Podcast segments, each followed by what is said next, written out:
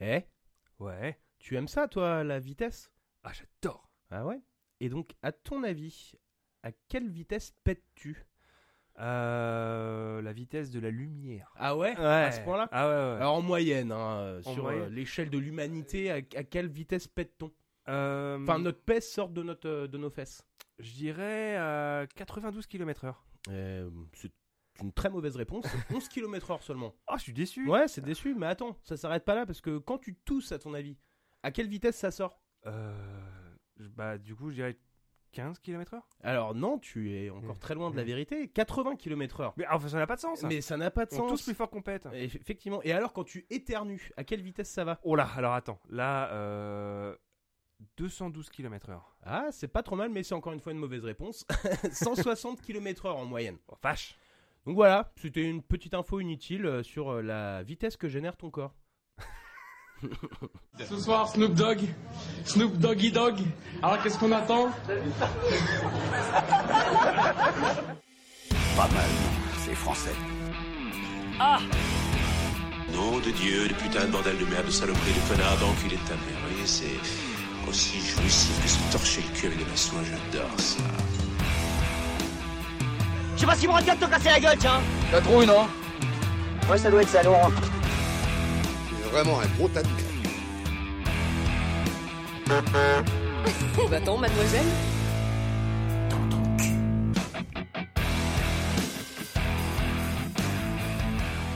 Bonjour, bonsoir, bonjour, ça fait longtemps. Ah ouais. Et bienvenue dans Ton Culture, le podcast qui va au fond des choses. On est reparti pour un nouvel épisode où on va vous parler de plein de trucs sur des trucs. Euh, Le concept est simple, on pioche un sujet au hasard et bah on se démerde quoi. hein. bah ouais quoi, parce que si vous écoutez nos épisodes précédents, vous vous rendrez vite compte que nos sujets sont aussi divers que variés. Bon, jusque-là on a été plutôt chanceux. Imaginez si euh, nos copains animés de leur meilleure malveillance nous avaient fait piocher le caca et les nazis en même temps. Remarque, ça aurait été approprié. Ça aurait été approprié, ceci dit.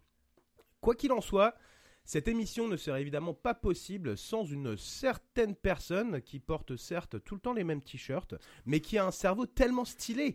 Je parle bien entendu de mon vieux gars Goth. Ça va mon gars? Ah, ça va bien et toi? Ça va, tranquille, tranquille. Et allez, donc sans transition, on passe au premier sujet.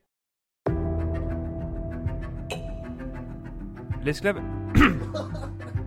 L'esclavage moderne.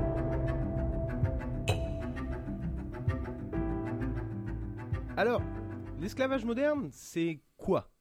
Ça qualifie en gros toutes les pratiques d'exploitation par le travail mettant en péril la dignité et les droits humains, travail forcé, privation de liberté, déshumanisation, etc. etc. Déshumanisation? Déshumanisation. Ça va être évidemment un sujet très joyeux où on va beaucoup rigoler. Youpi, Tagada, tu prends soin. Et on est d'accord. Alors, l'Organisation interna- internationale du travail a adopté en 1957 une convention dans l'objectif de supprimer le travail forcé et obligatoire.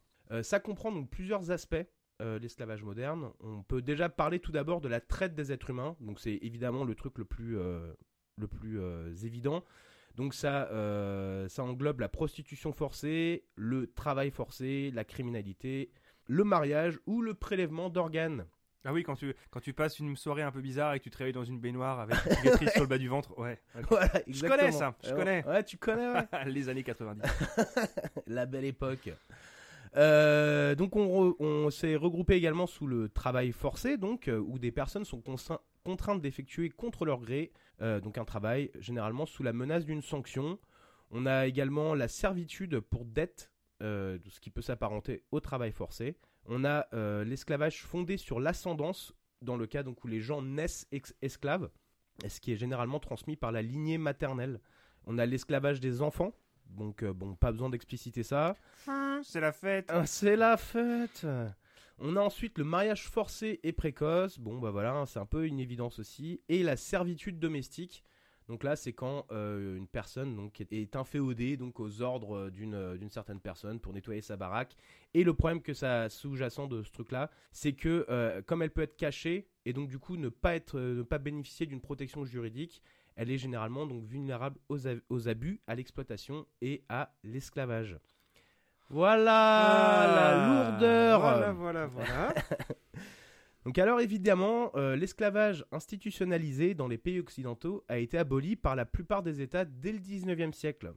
Et alors selon toi, Goth, euh, lequel de ces pays a été le premier à abolir l'esclavage? Est-ce que c'est la France? Est-ce que c'est le Royaume-Uni? Est-ce que c'est le Danemark Ou les États-Unis? Ah, elle est vraiment pas facile celle-là. Ah. Euh, parce que, bah, ouais, c'est, c'est reste toujours dans le- la même période. J'ai envie de dire que c'est le Royaume-Uni. C'est une mauvaise réponse. Ah. Il s'agit du Danemark, D'accord. qui euh, fut donc le premier pays à le faire dès 1792. Dont la capitale est Copenhague. Oui ouais, là aussi pour me rattraper, c'est. euh, Ouais. Allez, un point bonus pour toi, mon gars. Euh, donc, euh, et les pays donc cités précédemment suivront, comme en 1807 euh, pour la Grande-Bretagne, la France en 1848 et les États-Unis en 1865. On parle ici spécifiquement donc de la traite des Noirs. Euh, le dernier pays, putain, mais ce sujet est d'une euh, déprime totale, mais bon, bref. Euh, le dernier pays à avoir formellement aboli l'esclavage est la Mauritanie en 1980. Oh la vache Euh, à la bourre, les mecs. hein. Ça, ça fait vraiment mal. hein. Ouais, ça fait carrément mal, ouais. Donc on peut se poser la question, du coup, donc euh, bon, si l'esclavage c'est de l'histoire ancienne, let's go, je peux acheter tout ce que je veux sans me poser de questions, hein? Hein? Hein? Hein? Bah non, évidemment que non. Parce que c'est là que la question ne pourra pas être vite répondue, car il semblerait que celui-ci existe toujours et que grâce à nos sociétés modernes et technologiques, bah, il a encore de beaux jours devant lui. Au niveau mondial, le mauvais élève, c'est l'Asie, de très très loin, euh, selon une étude parue en 2018. Et euh, selon toi, donc, lequel de ces pays asiatiques compte le plus grand nombre d'esclaves? Est-ce la Chine? Est-ce euh, l'Inde? Est-ce la Corée du Nord ou le Pakistan? Ah la vache. Eh, tu poses des questions vraiment difficiles. Ouais, parce que ouais. Euh, Il y a une réponse qui me paraît vraiment assez évidente. Euh, Qui serait? bah la Chine. Mais non, je vais dire c'est la Corée du Nord. Et c'est une mauvaise réponse, Ah c'est l'Inde. Oh la vache, j'y étais pas du tout. Ah, alors. mais en fait, c'est directement. euh, lié Ah, les intouchables. Euh, oui, mais alors, c'est qu'une frange de, de, de, de, de Ah, la parce que, parce que population. moi, moi je, je t'écoute depuis le début. Et, et tu disais qu'il y avait des esclaves par filiation. Donc c'est Ah oui, du effectivement. coup qui naissaient déjà. Donc euh, du coup, la case des intouchables. euh, Ah bah, on est d'accord, effectivement. Et... Mais ce n'est pas ça. Mais quoi qu'il en soit, donc l'Inde est le pire pays à pratiquer l'esclavage, avec presque 8 millions de personnes qui subissent euh, l'esclavage moderne dans ce pays. Donc c'est énorme, quoi. Donc derrière suivent la Chine, le Pakistan et la Corée du Nord, plus ou moins 3 millions chacun. Donc euh, du beau score hein, quand même. hein. Ah. Et euh, dans le monde entier, on atteint presque les 50 millions de personnes qui subissent l'esclavage moderne. Donc c'est catastrophique, Ouais. clairement.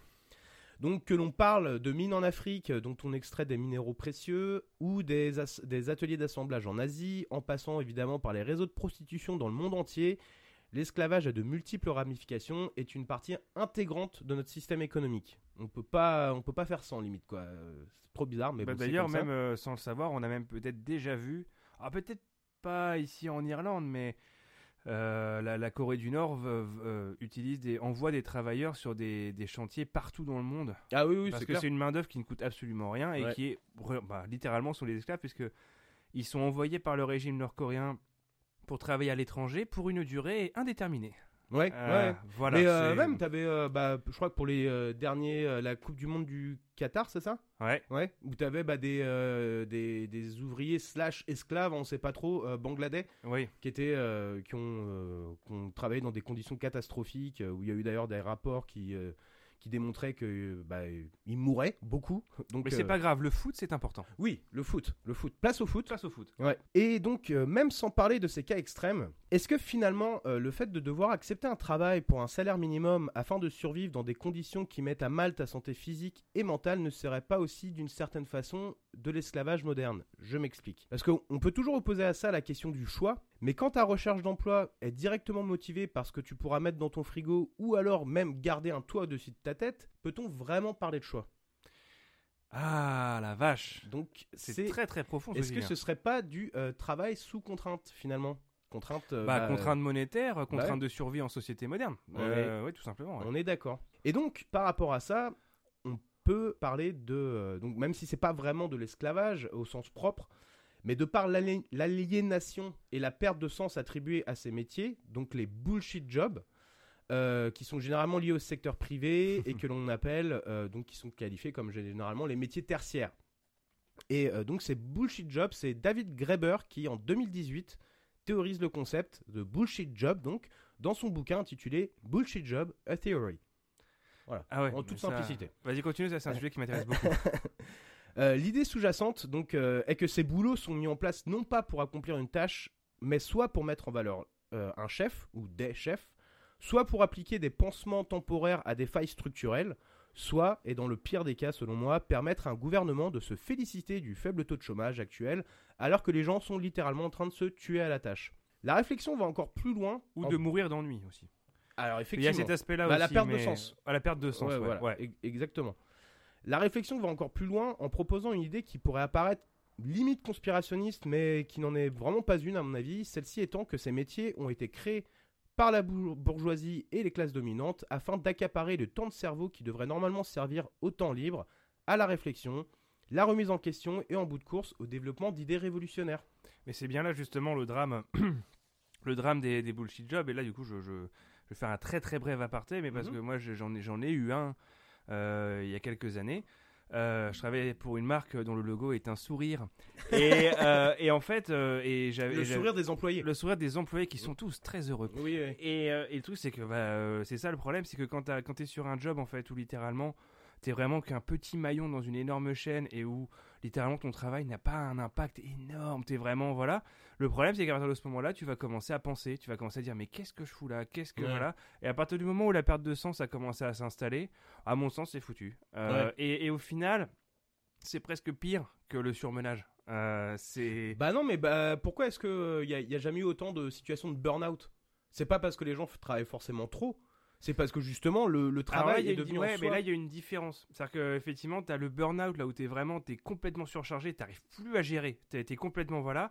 Et tu as l'inverse, c'est euh, c'est un, vrai concept, hein, c'est le bore-out. Ah c'est oui, quand oui, oui, justement, oui, oui, t'as raison, Euh, ton ouais. taf ne, ne te stimule pas assez intellectuellement euh, et ça finit par te rendre quasi dépressif en fait parce que tu te demandes à qu'est-ce que tu perds ton temps quoi. Ouais, qu'est-ce que tu fous là, quoi Qu'est-ce que tu fous là quoi Ouais, c'est clair, c'est clair. Non, mais merci pour cette euh, petite Mais je t'en prie. Mm. Donc le bore out. Pour en revenir donc au- à l'esclavage moderne, comme si on n'avait pas déjà, euh, c'est comme si on n'avait pas compris qu'on était Ouais, en train de parler sûr, de ça. ouais. On peut donc évidemment parler du travail forcé. euh, et à cet effet, donc je vous invite à regarder un documentaire euh, produit par Arte qui s'appelle Travail forcé, le SOS d'un prisonnier chinois. Et ça raconte une histoire, mais vraiment qui, est surréaliste. En gros, euh, tout commence, et là c'est la réalité vraie, quoi, où une Parisienne, le jour euh, où une Parisienne va acheter un médicament en pharmacie, et de retour chez elle, elle ouvre la boîte et déplie la notice pour y découvrir une note manuscrite. Elle est rédigée en chinois et porte l'inscription SOS. Il s'agit en effet d'un appel au secours d'un ouvrier d'une entreprise chinoise. Provenance de l'entreprise La Chine, mais une prison spécifiquement, qui est un, le maillon d'une chaîne de production en tout genre, allant des produits pharmaceutiques en passant par le textile, l'alimentaire, et qui arrive jusqu'en Europe. Et depuis que les États-Unis donc, ont passé une loi interdisant l'importation de produits issus du travail forcé, et notamment celui des Ouïghours, c'est d'ailleurs pour ça qu'ils avaient, euh, Mhm. qu'ils avaient pa- placé- passé ces lois-là, l'Union européenne est devenue le premier partenaire commercial de la Chine. Donc, euh, pff, bolos les, les Européens. quoi. Ouais. Et à la suite de ce message, commence alors une enquête internationale qui va tenter de déterminer l'ampleur de ces prisons-usines. Et entre propagande chinoise et aveuglement des Européens, ce documentaire met franchement mal à l'aise. Euh, Il y a une petite note d'espoir quand même à la, fin de ce, de ce documentaire, c'est euh, concernant l'action de Raphaël Glucksmann, euh, donc euh, un député euh, au Parlement européen qui rapportait la voix de ce prisonnier chinois en 2023, donc c'était en mai 2023 de cette année, donc en- au Parlement européen, et qui va réussir à imposer un devoir de vigilance aux entreprises européennes. Bon, après devoir de vigilance, Entre devoir de vigilance et action réelle, bon, Ouais, on n'y voilà, pas encore. Et puis, et puis on peut très bien supposer que je. D'ailleurs, moi je vais dire, moi j'ai pas peur, j'ai pas peur. Moi je pense pas que le gouvernement chinois va coopérer à donf. Non, c'est euh, clair, pour- c'est clair. pour- pour- voilà, et même ne serait-ce que considérer qu'il s'agit d'un problème. Ouais, non, c'est clair, c'est clair. Voilà. Et donc, euh, bah, tout au long de ce documentaire, des personnes interviendront dans, et notamment d'anciens prisonniers euh, de, ces, euh, de ces prisons chinoises, qui raconteront euh, tous comment ils ont été mis à contribution afin de participer à la machine de guerre capitaliste qu'a mis en place la Chine communiste. Oh. J'adore la contradiction. Ouais. Mais et, et c'est là, par contre, où il y a un où c'est- tellement difficile en fait parce que donc dans le cas de cette parisienne, donc elle avait acheté une boîte de médicaments.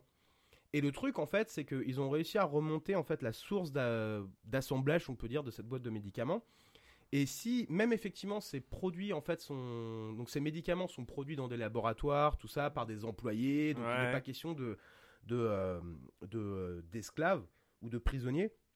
Mais ensuite, ces, ces boîtes de médicaments, elles sont envoyées donc dans des usines pour être emballées. Et en fait, notamment, c'est euh, sur l'emballage, surtout que bah, les prisonniers chinois sont mis à très forte contribution, quoi. Et euh, généralement, tu peux te dire que euh, même si le produit en provenance de Chine que tu vas acheter n'est pas n'a pas forcément été manufacturé par des par des esclaves, par contre, il est, il est, il est probable que l'assemblage, donc généralement le film plastique qui emballe le Ouais, la le dernière carton, étape, quoi. La voilà, étape la plus facile, on va dire, ouais. il y a des chances que ce soit un prisonnier chinois, quoi. Super. Donc euh, c'est beau, Ouais. c'est magnifique. Donc la solution c'est quoi?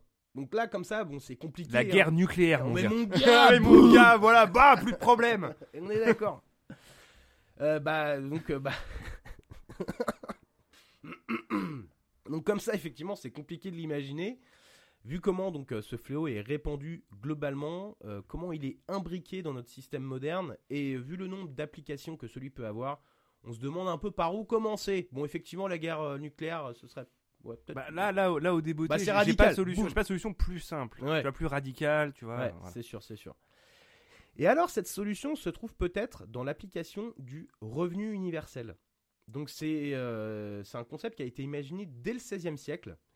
Et celui-ci permettrait, en théorie, d'augmenter la liberté et l'égalité, une réduction drastique de la, de la pauvreté, pardon, une amélioration des conditions de travail, l'amélioration de l'éducation également, et euh, la réduction de l'exode rural et des inégalités du coup qu'il génère.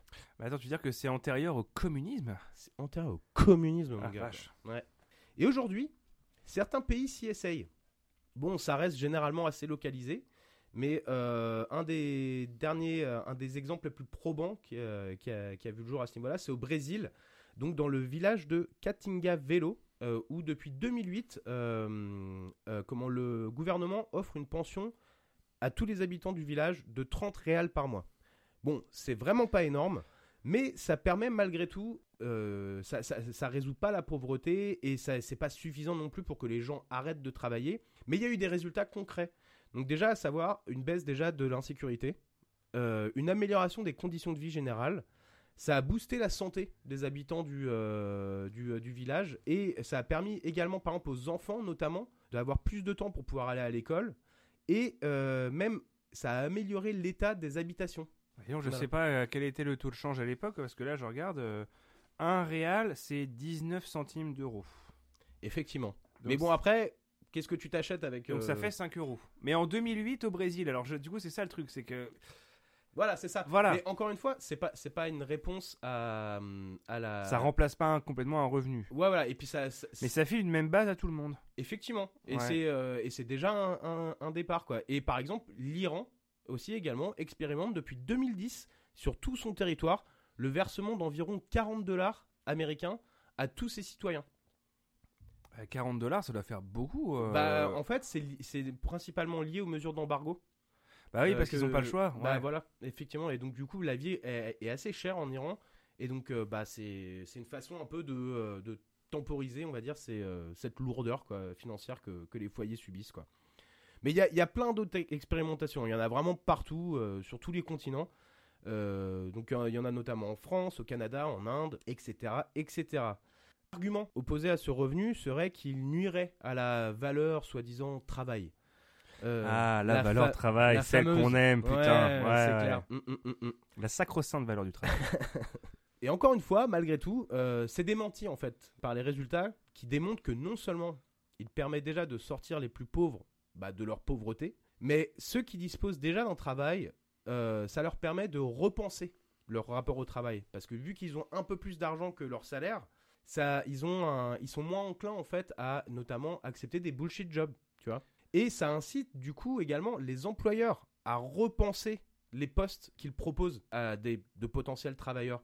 Donc c'est un, un ruissellement un peu, euh, un peu vertueux, quoi. Et pourtant, Dieu sait que le ruissellement, on, a- on y a cru. hein. Ouais, on y a cru, on y a mais cru, hein. bon, on l'attend toujours. hein.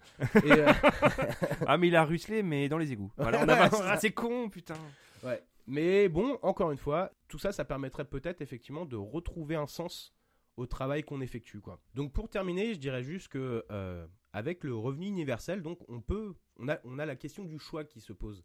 Et si ça se trouve, peut-être que certaines choses n'auraient jamais vu le jour, comme je sais pas moi, euh, les entreprises Amazon avec du personnel corvéable à merci.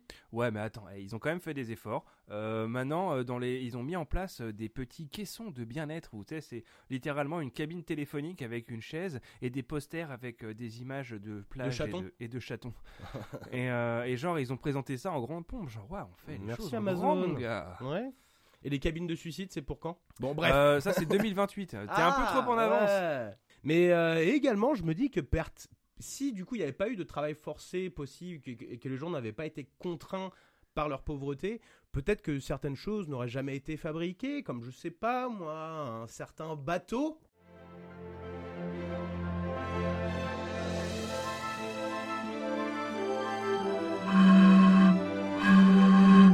C'est le Titanic, ma gueule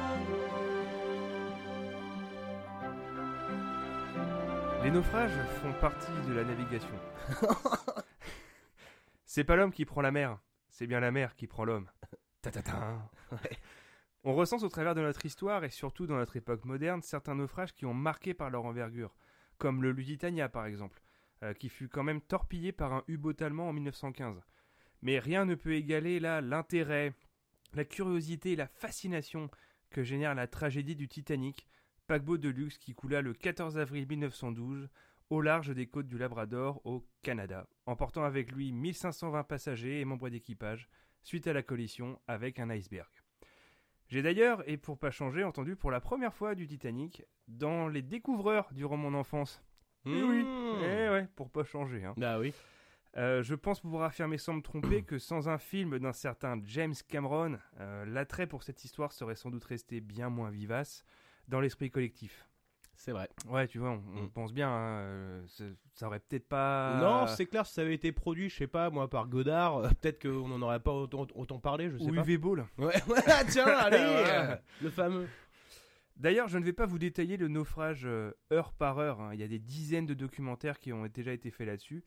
Et bien sûr, le film Titanic qui a très très très très très très bien vieilli, puisque c'est un James Cameron. Euh, D'ailleurs, ce film est sorti en 97, soit la même année qu'Alien Résurrection, hein, juste pour donner une valeur étalon sur la qualité du film. Ouais, ok, ok. voilà, on n'est pas sur les mêmes. euh, voilà.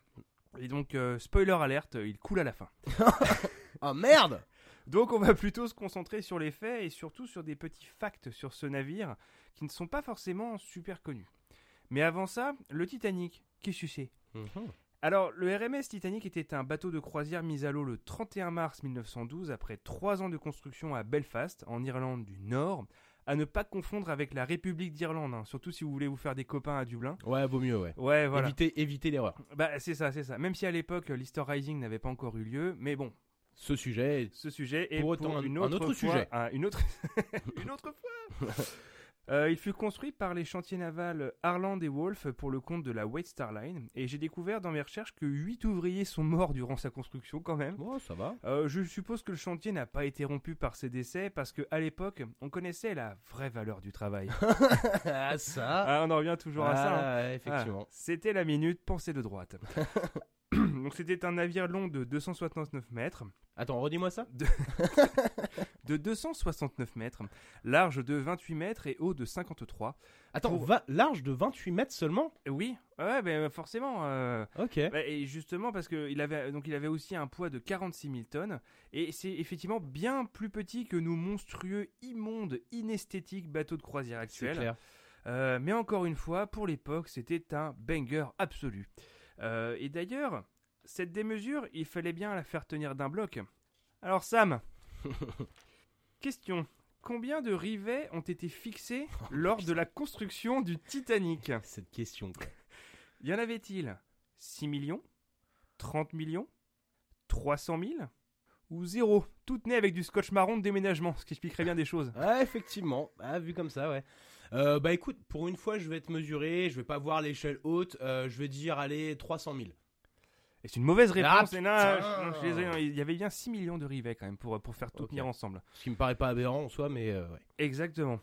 Euh, avec son architecture qui comprenait 16 compartiments étanches, on le désignait comme insubmersible. Cependant, Il a coulé alors déjà il a coulé, et puis en plus cette réputation avait surtout été créée par la presse, qui avait déjà d'emblée désigné le Titanic comme insubmersible. C'était d'ailleurs euh, courant à l'époque hein, pour les, les paquebots modernes, mais ça n'a jamais été officiellement communiqué par la White Star Line euh, avant sa mise à l'eau. Donc c'est une fake news. Putain. Tu vois, il y en avait déjà. Hein. Ouais. Hein, on n'a pas attendu euh, les QAnon. Euh, il pouvait donc compter- continuer à flotter suite à l'inondation de quatre compartiments étanches. Pas de bol, c'est bien six compartiments qui ont pris l'eau suite à la collision avec l'iceberg. Ah, coup dur pour la White Star Line ça la fout mal Donc il nécessitait environ 885 membres d'équipage et pouvait transporter 2371 passagers répartis en trois classes. Alors, la première classe, euh, elle comprenait principalement des aristocrates, des chefs d'industrie, des acteurs, artistes, euh, qui bénéficiaient de, de suites et d'un niveau de service encore jamais vu à l'époque, on pourrait même carrément dire indécent. Euh, et j'ai envie de dire heureusement parce que euh, le coût d'une traversée en première classe à l'époque coûtait 878 pounds, ce qui avec l'inflation fait 82 099 pounds. Ah la vache Ouais, c'est c'est pas donné. hein. Ah ouais, ouais, effectivement. Et, et tu vas voir la différence avec les classes suivantes. Puisque bah, la deuxième classe, là, on, on parle en général. C'était un peu moins. euh, c'était un standing un petit peu moins élevé, avec des cabines qui étaient quand même aussi grandes que des chambres d'hôtel, un pont promenade dédié, un restaurant, une bibliothèque et même un salon de coiffure. Ok. Et donc, la traversée en seconde classe, elle coûtait 12 pounds. Euh, ce qui équivalait à quand même 1132 pounds actuels. Ah mais t'as vu la différence avec la première? Ah non, mais par contre, ouais, il y a pas de. Ouais. ah ouais, ouais, c'est pas du tout la même chose, quoi. Et vient ensuite la troisième classe, euh, qui se composait principalement d'immigrants venus des pays scandinaves et d'Irlande, toujours les mêmes. Ouais. euh, qui- Le racisme de 1910, euh, qui partageait des cabines à quatre personnes ainsi que des espaces communs très spartiates. Euh, D'ailleurs, il n'avait en tout et pour tout que deux baignoires pour tous les passagers de la troisième classe. Donc, euh, Attends, deux baignoires pour tout le monde? Exactement. Ah, ça fait pas loin. Donc ça devait quand même sentir un peu le taureau. Hein. Heureusement qu'il a coulé parce que sinon il serait mort asphyxié dans leur gaz et leur miasme. C'est clair, mais putain, ce que tu me fais penser, c'est trop une étude sociologique de la lutte des classes, quoi, ce, le, le Titanic, quoi. Dans un, dans un espace restreint comme ça, ils ont réussi à, à, recréer vu la, le- la distance un peu Ouais, Et la, bien la évidemment, hiérarchie et- des classes, quoi. Et bien évidemment, euh, aucune des classes n'avait accès aux espèces de... Bon, évidemment, tu peux bien penser que ceux de la première, ils allaient pas se balader sur les ponts de la alors, troisième. Comment il a fait Jack? Pour, euh, pour peindre euh, Rose, c'est ça? Oui. Ouais. Parce qu'il est quand même allé dans sa chambre pour la peindre. Comment il a fait? Euh, mais parce qu'il s'est fait inviter... Ah, parce qu'il l'a sauvé de son suicide. Et du coup, après, par Oh. reconnaissance, son père lui a dit « Oh, venez dîner avec nous Ah, d'accord, ok, ok. Ouais, il a été invité, tu penses, il s'est pas incrusté. Ok. Ouais. d'accord, d'accord. Parce que lui, Jack, il a des valeurs. Euh, et donc, une, une traversée, bah, justement, bah, ce qu'il a gagné au début du film, le moyen de, tra- de gagner son billet pour la, la traversée, qui coûtait environ 7 pounds. Ce qui, quand même, équivalait à 660 pounds actuels. Hein. Donc, c'est quand même, c'était pas non Ouais, plus. c'est quand même le euh, prix d'une bah, d'une PS5, euh, d'une petite PS5, quoi. J'aime bien la référence. Ah, au moins une PS5 avec Call of Duty, quand même. ouais, le Oh, pack, quoi. Voilà quoi. Et d'ailleurs, il se trouve que le Titanic portait le préfixe RMS. RMS Titanic. Alors, Sam, Mhm. d'après toi, que signifiait cet acronyme? Est-ce que ça signifiait Remote Mine Hunting System, Royal Mail Steamer, Royal Merchant Ship ou Ronald McDonald Ship, s'ils étaient déjà sponsors à l'époque Excusez-moi. Euh, J'ai failli boire la tasse. Oh, c'est approprié. Oh, mais c'est à Ouais. propos. Euh, bah, je veux dire le Royal Merchant euh, Ship, c'est ça? Ouais, et c'est une mauvaise réponse. Putain. Et non, c'est, euh, on n'est pas bon aujourd'hui. hein. non. Euh, c'est le Royal Mail Steamer, parce qu'en fait, euh, il transportait également 3500 euh, colis et lettres euh, à envoyer. Voilà, c'était aussi un truc de la poste. Non, et puis c'était pas un bateau de marine marchande quand j'y pense, quand j'y pense donc. Bah, euh, pas exactement, mais ça aurait pu, tu vois, j'étais piégé. mmh, canaillou. Alors, de très nombreuses plongées ont permis de se rendre sur le site du naufrage du Titanic depuis cette nuit fatidique. Ce qui n'est jamais sans risque, hein, comme on l'a malheureusement vu récemment avec Ouais, le Titan, euh, puisque son, son épave repose quand même à 3800 mètres. À cette profondeur, la pression de l'eau est équivalente à 380 atmosphères ou 350 kg par centimètre carré. Donc il faut imaginer que sur chacune de cette surface, donc chaque centimètre carré, c'est comme si tu avais le poids d'un éléphant. Putain, la vache. Voilà. Euh, donc par exemple, si tu es dans un de ces sous-marins de poche euh, à quelques mètres du Titanic et que je sais pas, tu veux hypothétiquement en sortir pour faire un TikTok sur une chanson de Cardi B, hein, comme tu le fais tous les jours. Mais évidemment. Euh, alors, ce qui se passerait, c'est que immédiatement, tout l'air contenu dans ton corps s'échapperait par tous tes orifices d'un coup, euh, comprimant tous tes organes et principalement tes poumons, pour que immédiatement ce soit de l'eau qui remplace le peu d'espace libéré par l'air qui s'est échappé. Ah la. Cette compression s'accompagnerait aussi de la rupture de certains os, notamment du sternum. Bref, en gros, tu imploserais. Ah, littéralement, c'est euh, horrible quoi. en- un, un décès quand même très très très rapide. Moi, je le vois exactement comme si, en gros, on, euh, tu étais mis dans ces sacs pour aspirateur où tu mets les vêtements là. Ouais. Et Ouais, là, ouais. et- mais sauf que là, ça se passe en un millième de seconde. Putain, la vache. Euh, C'est vénère. Ouais, c'est c'est quand même vénère, c'est quand même vénère. Euh, D'ailleurs, une question m'est venue suite à ces recherches. Pourquoi est-ce que l'épave en elle-même n'est pas complètement écrasée et encore visible au fond de l'océan? Mm. Parce que tu vois, après tout, elle, elle- c'est- elle est censée subir la pression également. Eh bien, tout simplement parce qu'elle est remplie d'eau. De ce fait, la pression à l'intérieur est égale à celle à l'extérieur de la coque, contrairement à nous qui sommes pleins d'air. Et c'est l'air qui pose problème en fait. Et donc, euh, et c'est pour ça que les aliens de The Abyss, dans le film également de James Cameron, sont composés d'eau, donc eux ne subissent pas la pression. Ah. Eh. Putain, il y en a là-dedans. Eh hein. non, mais tu vois. Hein. Et d'ailleurs, Sam, J'adore à chaque fois l'annonce quoi. D'après toi, dans combien de temps l'épave du Titanic aura complètement disparu? Serait sera-ce? Sera-ce? Sera-ce en 2050, en 2030, en 2100 ou elle a déjà disparu parce qu'on nous ment putain. Ah, tu penses qu'on nous ment? Bah, le gouvernement mon gars. Putain, c'est vrai, t'as raison. Euh, T'as dit 2100, c'est ça? Ouais, 2100, 2030, 2050. Euh. Ouais, je vais dire 2100. C'est une mauvaise réponse. Ah encore. là là On estime qu'elle elle sera dé- dévorée par, euh, par- bah, du coup, par les organismes microscopiques d'ici à 2030. Ok. Ah ouais? Ouais. Donc dans 7 ans, quoi. Enfin, dans 6 ans, quoi. Euh, Ouais, c'est ça, ouais. Ouais. Euh, bah, en même temps, je veux dire, ça fait quand même plus de 100 ans qu'elle est au fond de l'eau, quoi. Ouais, non, c'est clair. c'est Après, vrai, le ça. froid, ça conserve, mais euh, Ouais, je sais pas. Ouais, écoute. après, c'est estimé, hein. C'est estimé. Mais bon, quand j'ai vu en plus, euh, je me suis dit 2050, c'est normalement la, la date à laquelle le réchauffement climatique va tous nous buter. Je me dis, bon, ce serait quand même dommage que l'épave du Titanic nous survive, quoi. Ce serait un peu la loose. C'est vrai, c'est vrai. Alors, j'arrive vers euh, la fin de mon sujet, et avant de vous laisser partir, peut-être prendre la mer, euh, il ne faut pas oublier que ce naufrage est avant tout une tragédie. Et je vais donc vous citer quelques facts tristes sur ce naufrage, par ordre croissant de tristitude. Putain. Non, putain, je- attends, je suis triste. Je suis Ouais, triste. là, là, je vais te faire, je vais te faire chialer, mon Ouais, gars. Euh, 13 couples célébraient leur lune de miel à bord. Euh, je ne sais malheureusement pas combien de couples ont atteint New York ensemble. Je dirais pas beaucoup. Non, pardon. puisque triste, les, femmes et les enfants d'abord, évidemment. Euh, le couple Ida et Isidore Strauss, que l'on voit dans le film sur leur lit alors que l'eau envahit leur cabine, ont bien existé. On peut d'ailleurs lire sur leur épitaphe au cimetière du Bronx Les eaux ne peuvent éteindre l'amour et les inondations ne peuvent pas non plus les noyer. C'est beau, c'est triste. Et enfin, seuls 3 chiens sur 12 qui ont embarqué ont survécu. Euh, ce ne fut d'ailleurs pas le cas de celui d'Anne-Elisabeth Isham, une passagère de première classe qui se trouvait déjà dans un canot de sauvetage lorsqu'elle a décidé de remonter sur le navire en perdition pour récupérer son dog allemand bien-aimé. Ils sont morts ensemble dans l'eau glacée de l'Atlantique. Elle a été retrouvée morte de froid, serrant le corps de son chien dans ses bras. Bon, ça, c'est vraiment triste. par contre. C'est la fête Bah, Voilà. euh, bah, respect, respect à cette dame. Ouais, hein, là, Ouais, là, on peut franchement, dire ouais, qu'elle ouais, ouais. a, elle a autant de valeur que Jack Dawson. bon, transition difficile euh, pour vous dire que, bon, si vous êtes fan du Titanic, il a un musée consacré à Belfast. Donc, si vous êtes de, en séjour à Dublin, plusieurs compagnies de cars peuvent vous y emmener directement. L'aller-retour peut même se faire dans la journée. Euh, le musée est ouvert tous les jours de 9h à 18h et à l'extérieur de celui-ci se trouve toujours la cale sèche où le Titanic fut construit. C'est de ouf. L'entrée coûte 24 pounds 95 par adulte et 11 pounds par enfant, soit dans les deux cas euh, plus cher qu'un billet de troisième classe à l'époque. Mais là, au moins, vous risquez normalement de. enfin, vous n'allez pas décéder, quoi. Normalement, voilà.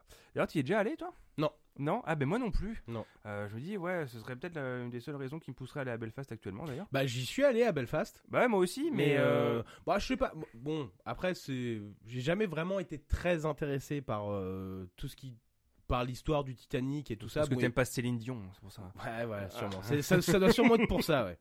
Mais euh, ouais, non, non, effectivement, ouais. Mais bon, si j'y retourne à l'occasion, peut-être. Ouais, que, ouais, moi pareil, je me dis là, obligatoirement, si, si je retourne y faire un tour. euh, ouais. À obliger, quoi. Ah, obligé. Obligé. Ah, Bah, de toute façon, en plus, t'as plus d'excuses maintenant. Tu viens de faire un, un sujet sur le Titanic.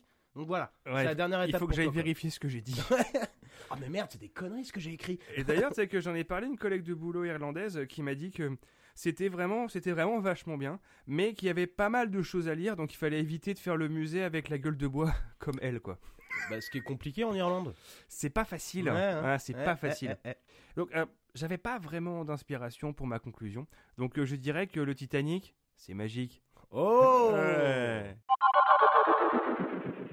donc voilà, dans le vrac de l'émission, euh, la séquence où on partage avec Sam les aspects de nos sujets que l'on n'a pas développés suite à nos recherches, soit par manque de temps, soit parce que ces aspects sont trop vides ou quand ils sont quasiment hors contexte. Alors toi, de quoi n'as-tu pas parlé par rapport... euh, Bah précisément en fait je suis pas allé dans les détails moi de, du sujet donc j'ai pas donc même si j'ai donné bon certains chiffres tout ça euh, étant donné que c'est un sujet qui est extrêmement lourd et euh, que traiter le sujet de l'esclavage moderne euh, sur qui touche qui est sur une échelle globale donc quelques dizaines de minutes pour en parler voilà ça aurait pas été trop possible C'est presque insultant. stade. Ouais, non, voilà, exactement. Et c'est pour ça donc, que j'ai préféré, bah, par, par exemple, prendre l'axe de, du revenu universel, par exemple, pour euh, bah, peut-être offrir euh, une certaine perspective sur comment est-ce que, euh, quelle solution on pourrait y apporter, même si je pense qu'il y a aussi bien d'autres solutions euh, qui pourraient être euh, mises en avant. Mais, euh, mais voilà, moi c'est surtout ça quoi en fait, c'était juste pour recontextualiser un peu euh, comment j'ai parlé de mon sujet. Et toi donc euh, pour le bon gros Titanic, euh, est-ce qu'il y a des trucs dont t'as pas parlé? Euh, oui, en fait, euh, il y a... j'ai pas parlé des. euh, des- Parce qu'on connaît le film de, de James Cameron, mais Ouais. il a eu des suites en fait. Et, euh, et donc il se trouve qu'il y a eu. Alors moi, je- j'ai noté, de barre chronologique, on a Titanic 2 en 2010. J'ai noté réplique du bateau avec des gros glaçons. Alors en fait, c'est le, le- le synopsis du film, c'est que en gros, ils ont construit une réplique du Titanic qui fait la traversée dans le sens inverse entre New York et Southampton. Et alors, eh, c'est con, euh, il y a des gros bouts de banquise qui tombent dans la mer et ça crée un raz de marée. Qui... Oh Voilà, je l'ai pas vu et. euh, Mais là, c'est une fiction du coup, quoi. bah, oui, Enfin, oui, comme, oui. enfin, comme le premier Titanic, mais euh, Oui, c'est une fiction, euh, voilà. c'est quand même un peu gonflé. Quoi, Et trouve, donc, quoi. euh, apparemment, il coule à la fin. Bon, euh, ça, Ah. c'est. Voilà. Et il y a également Titanic 666 euh, qui est sorti en 2022. Euh, là, j'ai marqué réplique du bateau avec des fantômes tueurs. Alors, oh, euh, là, euh, ouais, celui-là, je l'ai vu. Et ouais, en gros, c'est la fille. Alors, la fille du cap du capitaine Smith, donc le capitaine originel du Titanic. euh, qui- ou la, non, sa petite fille qui s'embarque clandestinement sur une réplique du Titanic à nouveau qui fait la traversée. Et au moment où ils sont au-dessus du site du naufrage, euh, elle invoque les esprits euh, de l'équipage et tout ça pour massacrer les gens à bord. En fait. mais Non, c'est- qui qui l'a produit ce film-là? Ou Ball je, ça aurait pu. Ouais, bah Ça on aurait se demande. pu. hein. On se Et, demande. et, euh, et je peux également vous conseiller un YouTuber qui s'appelle John Tron, qui est vachement connu, hein, donc J-O-N-T-R-O-N. Ah, je connais pas. Une vidéo qui est. Jamais entendu parler. non, mais c'est vrai. en plus. Ah ouais, tu connais? Non, mais il est, euh, bah, il il est assez connu dans son genre, il est plutôt rigolo. Et il a, euh, il a fait une vidéo sur les, les jeux, les jeux bootleg chinois sur Titanic. Donc genre euh, double dragon, mais genre euh, tu joues Jack Dawson qui tabasse des gens sur le bateau. c'est Pas mal, voilà, pas mal. c'est plutôt, c'est plutôt rigolo. Euh, donc voilà, moi c'est Ouais. ça que. donc, Mais en tout cas, pour ma part, euh, merci de pour ce sujet parce que, comme je te disais en off euh, tout à l'heure, c'est vrai que c'est c'est pas un su- moi le Titanic, ça m'a jamais vraiment intéressé, j'ai Ouais. jamais eu de passion. Contrairement quand le film était sorti en salle en 97, hein, c'est ça? 97. ouais. où les gens y allaient genre 30 fois Oui. pour le voir. Moi, je l'avais vu une fois, je me rappelle. J'avais pas passé un mauvais moment, mais bon, euh, j'avais, je l'avais oublié parce que pour moi, James Cameron, bah, c'est Terminator 2 et Alien 2. voilà, donc euh, voilà, voilà, c'était juste pour dire ça. Donc merci pour ce sujet très intéressant. Ah mais je suis ravi de t'avoir intéressé. Euh, ça fait toujours plaisir. Et ben voilà, merci d'avoir passé euh, ce petit moment avec nous. Nous espérons que vous avez passé un bon moment et appris des tas de choses comme à l'époque sur Encarta, mais en plus rigolo. Et bien sûr, on vous revient avec une nouvelle émission très intéressante dans deux semaines. D'ici là, abonnez-vous sur la plateforme où vous écoutez d'ordinaire vos podcasts et mettez-nous donc 5 étoiles, tiens. On, on mérite clairement pas moins. Ah ça c'est clair et net et surtout rendez-vous sur Instagram pour vous mettre au courant de nos prochaines sorties. Allez, quel amour les potos Salut tout le monde